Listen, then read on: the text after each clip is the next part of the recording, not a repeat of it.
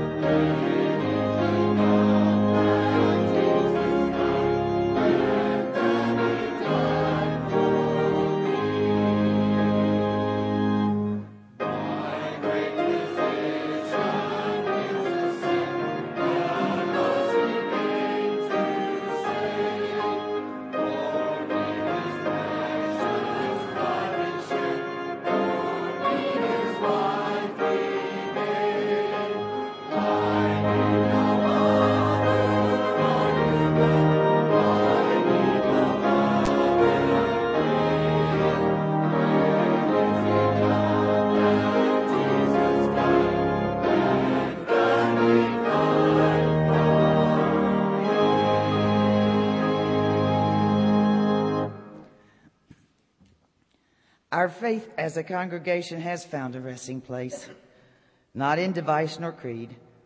We trust the everlasting one, his wounds for us shall plead. We need no other argument. We need no other plea. It is enough that Jesus died, that he died for you and me. Thank you, Lord, for your faithfulness to us. Now, an expression of our faith is in giving of our tithes and offerings. We ask that you bless them. In his name, amen.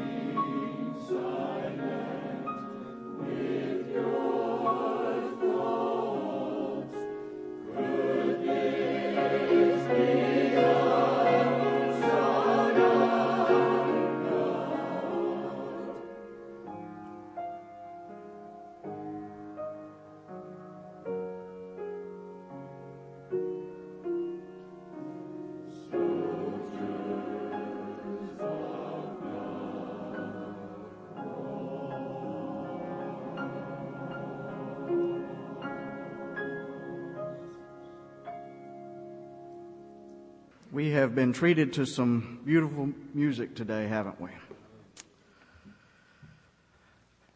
Years ago, ago, the Florida State football team recruited a place kicker named Scott Brantley.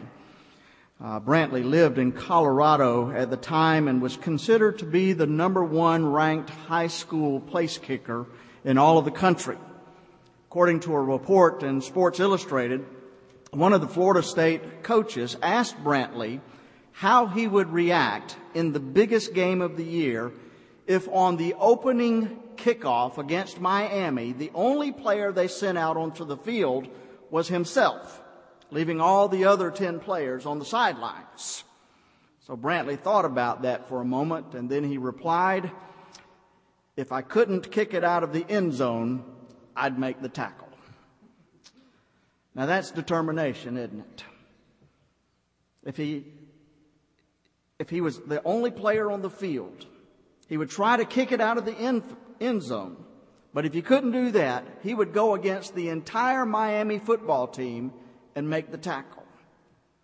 It kind of reminds me of the old story told about the great halfback, George Cafego.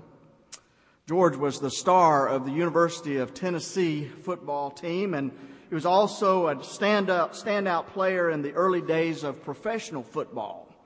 Playing for the old Brooklyn Dodgers against the New York Giants, Cafego practically carried the team by himself. And just before the half ended, he broke away over the left tackle and first one man hit him and then another.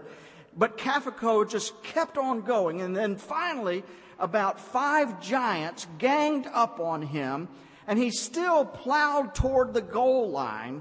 And at last he started down just as the timer's gun exploded and a spectator shouted, my gosh, they had to shoot him to stop him. My friends, that's determination. The apostle Paul had that kind of determination as well, didn't he? Listen to his words. I consider everything a loss compared to the surpassing value of knowing Jesus Christ my Lord. I consider everything I have as rubbish so that I may gain Christ and be found in Him, not having a righteousness of my own that comes from the law, but that which is through faith in Christ. I want to know Christ and the power of His resurrection and the fellowship of sharing in His sufferings, becoming like Him in His death, also to attain to the resurrection from the dead. Not that I have already obtained all this or have already been made perfect. Listen to this. But I press on. I press on to take hold of that for which Christ took hold of me. Brothers and sisters, I do not consider myself yet to have taken hold of this, but one thing I do, forgetting what is behind and straining forward to what is ahead, I press on toward the goal to win the prize for, for which God has called me heavenward in Christ Jesus. There it is, folks. Determination. I press on toward the goal. Could anybody stop Paul from serving Christ except by shooting him or crucifying him? I mean, even throwing him in prison did not stop him. He witnessed to the jailers. Beating him did not stop him. Ridiculing him did not stop him. In fact, only death would ever silence his voice, and even then it called out from the grave as a martyred saint, which made it all that much more powerful. I press towards the mark. I struggle for the goal. If I'm the only player on the field, I'll kick it out of the end zone or I'll make the tackle. My friends, a person with that kind of determination is going to succeed at whatever he or she tries to do. So, what is it with all this determination? What, what caused Paul to be so determined in what he was doing? Well, I believe that there are three keys to this kind of determination. And here's an, an, alliteration for you. I don't use that very often, but I do sometimes. Here's an alliteration for you.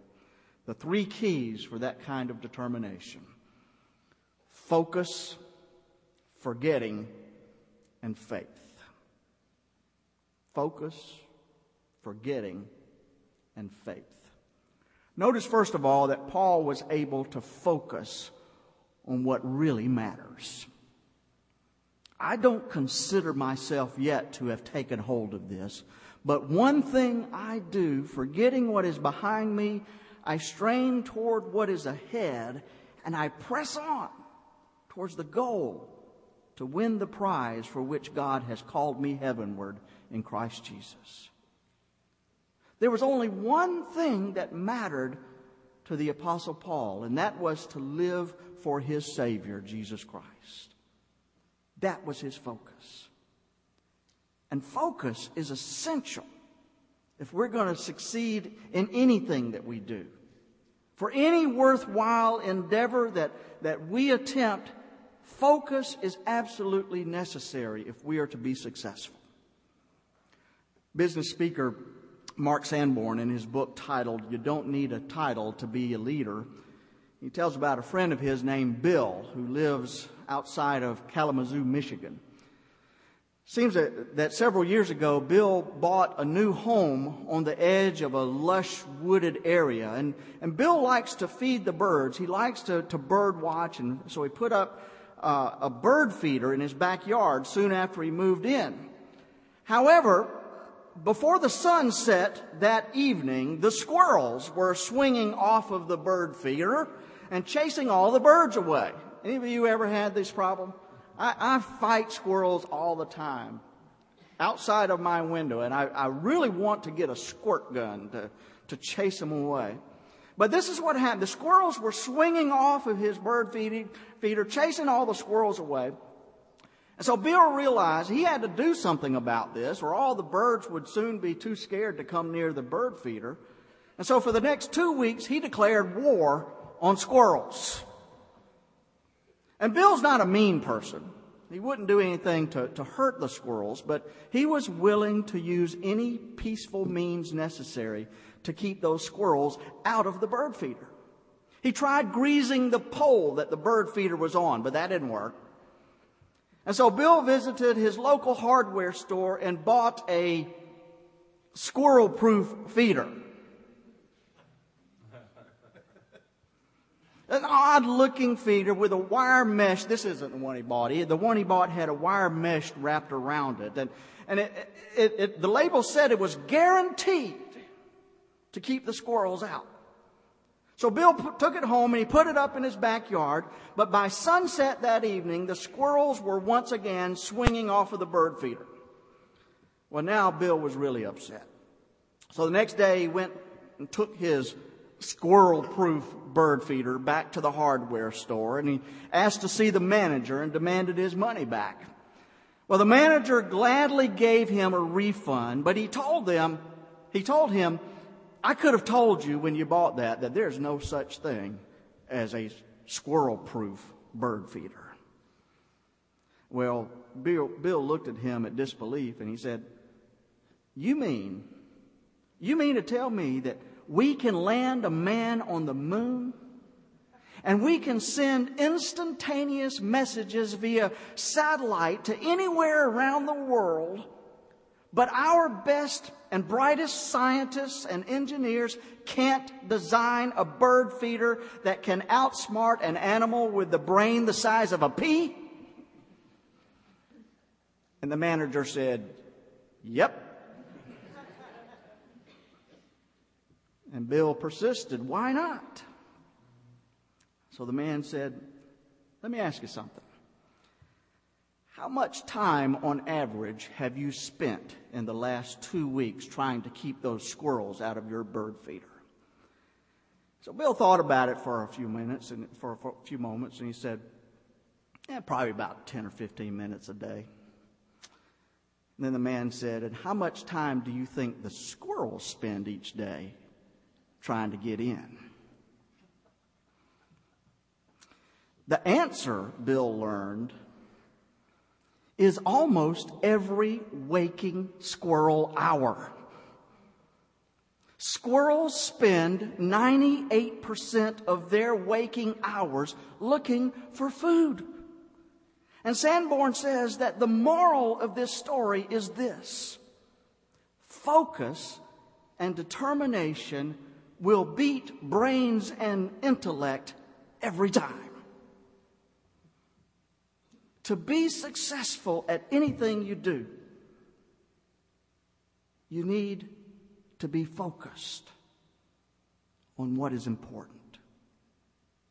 Just ask any athlete about the importance of focus. How many of you watched the Olympics in Vancouver just a, two or three weeks ago? One of the things that, that really struck me was the, the focus of those athletes. While waiting their turn to, to ski down the hill or, or sled down the track, I would often see them off to the side and they would have their eyes closed and they were literally running every inch of the track, every inch of the course in their head. It was critical to their success. And you know what? It's also critical to the disciple of Jesus Christ. Focus. You know, most of us have never really settled in our own mind that serving Christ is the most important single thing that we can do. But Paul had that piece of business already settled in his mind. He says, I consider everything as loss compared to the surpassing greatness of knowing Jesus Christ, my Lord. Paul stayed focused on what really mattered. But notice that Paul also was able to forget what needed to be forgotten. He says, Brothers and sisters, I do not consider myself yet to have taken hold of this, but one thing I do, forgetting what is behind and straining toward what is ahead, I press on toward the goal. You see that? Neither the present nor the past would cause Paul to stumble. And the fact is that some people cannot be successful in what they do here in the present because they're still living in the past. Pastor and author James Moore was in a workshop one summer uh, at Lake Junaluska in North Carolina, a beautiful place. The leader of the workshop was a nationally known writer and church consultant, Lyle Schaller. One morning, Schaller put before the group this fascinating question. He asked, What is the single most powerful influence in any decision making process? That's the question he asked. What is the most, what is the single most powerful influence in any decision making process? For example, he said, if you're in a group trying to make a decision about something or trying to plan an event or a course of action, what's the most powerful influence in the room? Well, after the group discussed this question for a while, Schaller finally gave them the, his answer. And he said, there's no question about it the most powerful influence in any decision making process is the past. The past. And you know he's right. I've noticed that in church committees, when we get together to plan any event or activity, the initial thought is, well, what have we done before? And a part of that is logical because it's a desire not to reinvent the wheel. If you've done it well before and, you, and it's worked, then uh, you can build on that. But you know, sometimes churches are, are haunted by their past. And sometimes we're stuck in our past. And we say, well, we tried that once, but it didn't work very well. Or we say, but we've never done it that way before. You know, I'm convinced that one of the reasons that churches are declining at such a rapid pace these days is because by and large, many churches are institutions of tradition. And as such, many churches are out of touch with what's really going on in the lives and in the minds of the people living out there in the real world. Now, Paul had a history, didn't he? He had been a loyal Jew, a Pharisee, so loyal to his faith, in fact, that, that he even persecuted the first Christians. He was a part of the mob that stoned Stephen to death, that the first Christian martyr. But then Paul met Jesus on the road to Damascus and he became a follower of Christ. And, and not too surprisingly, the church at first rejected him. They were afraid of him. They were afraid this was some kind of a trick. But then after they finally accepted Paul into the church, he himself found himself the object of persecution by his fellow Jews and also by his fellow Roman citizens. There was a lot that Paul had to, had to get past to be successful in his ministry. There were many emotions, guilt and anger and fear associated with his earlier experiences that he needed to let go of if he could serve Christ effectively. So, what did he do? Forgetting what lies behind, he strained forward to what lies ahead. He forgot those things so that he could move forward.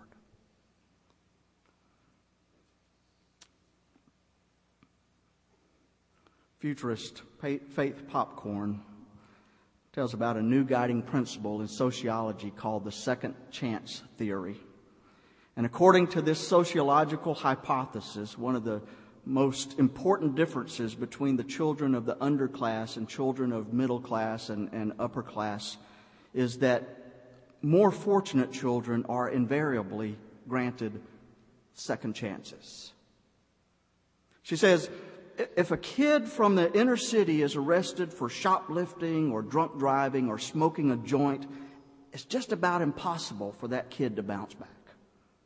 But if a kid with assets and with influence goes astray, an armada of lawyers and psychologists come in to help.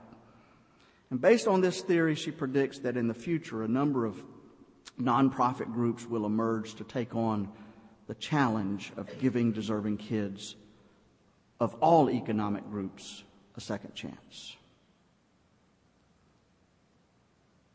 You know, God is a God of second chances, isn't he? Paul worshiped a God who always grants second chances. And that's why Paul could say, but one thing I do, forgetting what is behind me, forgetting those things that I need to lay to rest, forgetting those things that haunt me and hinder my progress, forgetting those things and straining toward what is ahead, I press on to this goal. Paul focused on the things that really mattered. And he forgot about those things in his life that might hold him back. And finally, one more thing. I want you to notice Paul's faith. I press on to the goal to win the prize for which God has called me heavenward in Christ Jesus.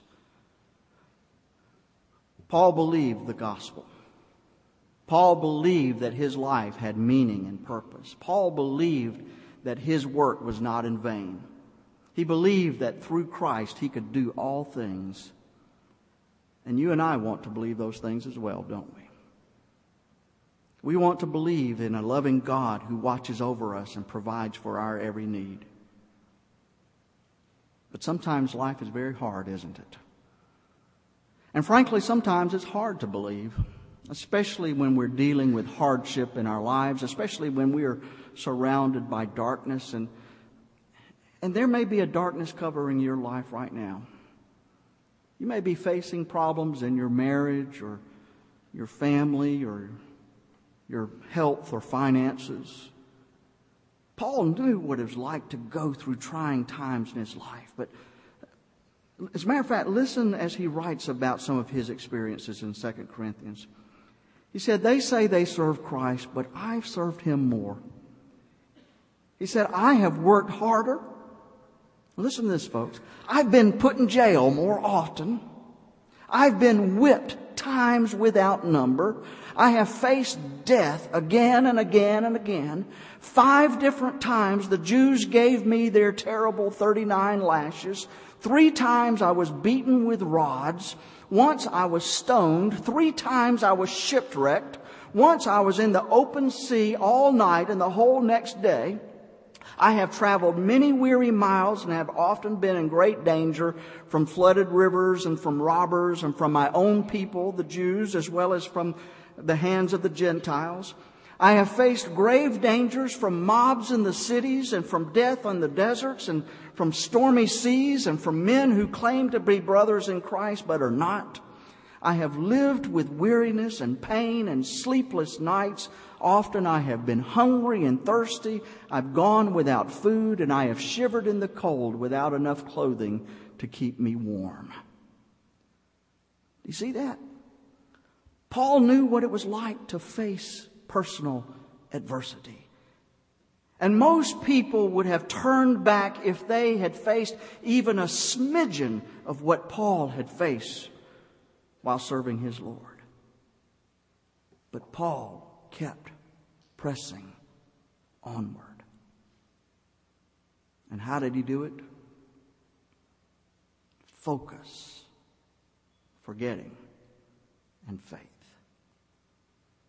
He knew that Christ was with him, and so he was, he was able to hang on. And so can you. Just a few feet at a time like the, the football halfback with the opposing players hanging all over him. You just keep plugging away towards the goal line. Paul could not be stopped because of his faith in Jesus Christ. In fact, he wrote, I live, but not me. Rather, Christ Jesus lives within me. Pressing towards the mark, struggling towards the goal line. You'll have to shoot me to stop me. not giving up in the face of any obstacle. Out of that kind of persistence, my friends, pur- purposeful lives are made. And so today I ask the question can you forget those things in your life that are holding you back? Can you focus your faith in Jesus Christ and the goal that Christ has set before you? Can you truly believe that God has put you here for a reason and will never, ever abandon you? God loves you more than anything else in the world. And God wants to be your number one priority. That's why Jesus Christ died for you. Amen.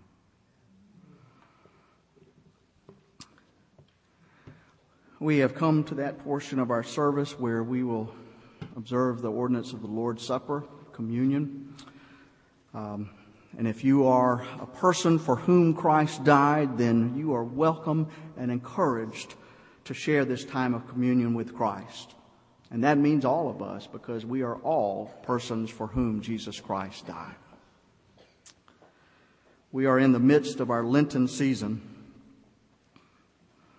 And this is a season where we kind of follow the journey of Christ to Jerusalem to the time of his crucifixion and his resurrection. It is a time of focusing on the cross of Christ. And so I think it's very appropriate at this time of the year that we observe this Lord's Supper and remember what it means. In the Gospel of Luke, it says, When the hour came, he took his place at the table, and the apostles with him. And he said to them, I have eagerly desired to eat this Passover, you, Passover with you before I suffer. For I tell you, I will not eat it until it is fulfilled in the kingdom of, kingdom of God. The Passover meal represented the Passover lamb being slaughtered for atonement to give forgiveness for people, people's sins. In the Old Testament, in some of the prophets, as they looked ahead towards the Messiah. They called Messiah the Lamb. They said that he came to his suffering like a lamb who came to slaughter. And that's what Jesus is. He's the Lamb of God. We've been studying in Revelation about the Lamb of God, who is Jesus, who laid down his life willingly and gave it for us so that we may have eternal life. That's what we need to focus on. I've been talking a lot about focus today. That's what we need to focus on as we take this Lord's Supper together today. We need to focus on the cross of Christ. We need to focus on the Lamb of God that was slaughtered on our behalf. Kirk mentioned a little while ago, it, is, it was Jesus Christ who, who was placed upon that cross. Not that one, but one very much like it, much bigger. And nails were driven through his hands and through his feet. Crown of thorns was pressed down upon his head. A spear was thrust into his side. That's a lot. But you know what? That shows the love of God for each of us. And so as we focus on that cross, as we focus on the bread and the fruit of the vine that represents the body and the blood of Christ, let us remember the great love that God has for each of us.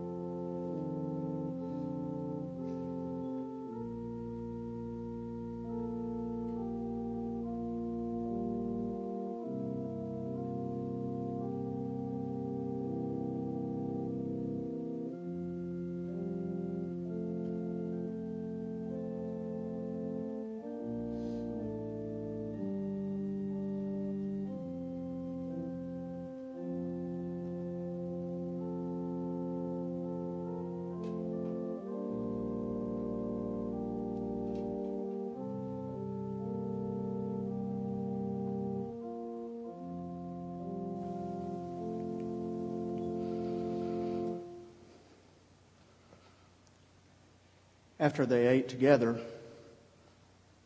also he took the cup and he said, This is the blood of a new covenant, a new thing I am doing for you today. Because of the blood that is shed here, you have life eternal and life abundant.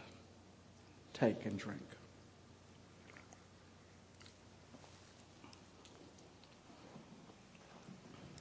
God's Spirit is in this place. Thanks be to God.